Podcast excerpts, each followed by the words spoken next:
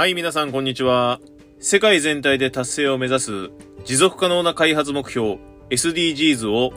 パッケージの視点に特化して最新のニュースや役立つ情報をお届けする番組略してパッケージーズのお時間でございます。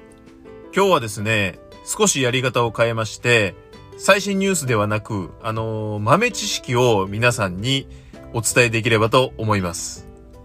去年ですね、レジ袋が全面的に有料化になりまして、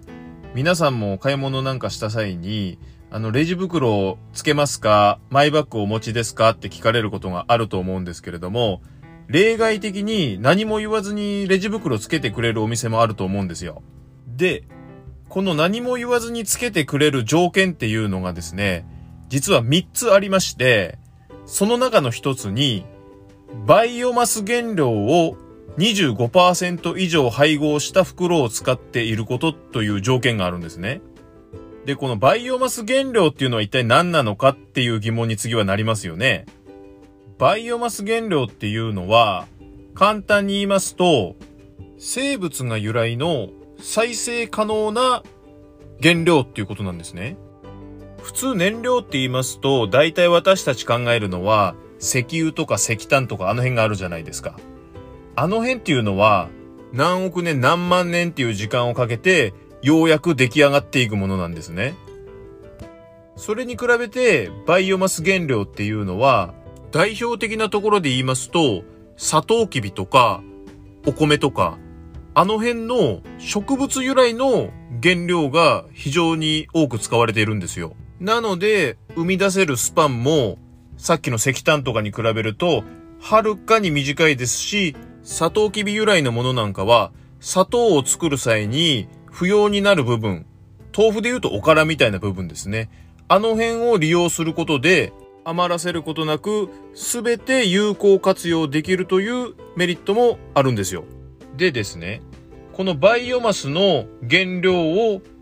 全体の25%以上使用してますという袋は有料の対象外にできるという話なんですね。じゃあそれどこで見分けるのかというと、よーくちょっと袋を見てほしいんですけれども、だいたいですね、袋の左下の方なんかに、植物っぽい形の横に数字で25って書いてあるマークがあるんですよ。この25っていう数字がまさしくこの袋はバイオマス原料を25%使ってますという証なんですね。で、面白いのが、この25っていう数字が純粋にパーセンテージになってくるんで、実はこれ5刻みで30とか50とかその辺の袋も存在してるんですね。それを知ってから、レジ袋だけじゃないんですけれども、いろんな食品の包装とかを見てみると、ピラッとですね、裏をひっくり返して、このマークを見つけると、この法則に基づいた記載がされてるんですよ。これ知ってると色々調べるのが楽しくなるんで、お時間ある方ぜひちょっと買い物の際なんか見てみてください。で、これとセットの感覚でですね、バイオマス使用部位インキってなってるものもあるんですね。で、このバイオマスって、袋の原料だけじゃなくて、同じような使い方で、インクにも使えることができるんですよ。なので2つマークが入ってる商品なんかはすごく環境に配慮した会社さんが意識高いものを作ってるなっていうことが分かったりします。以上知ってると少し買い物が楽しくなる豆知識でした。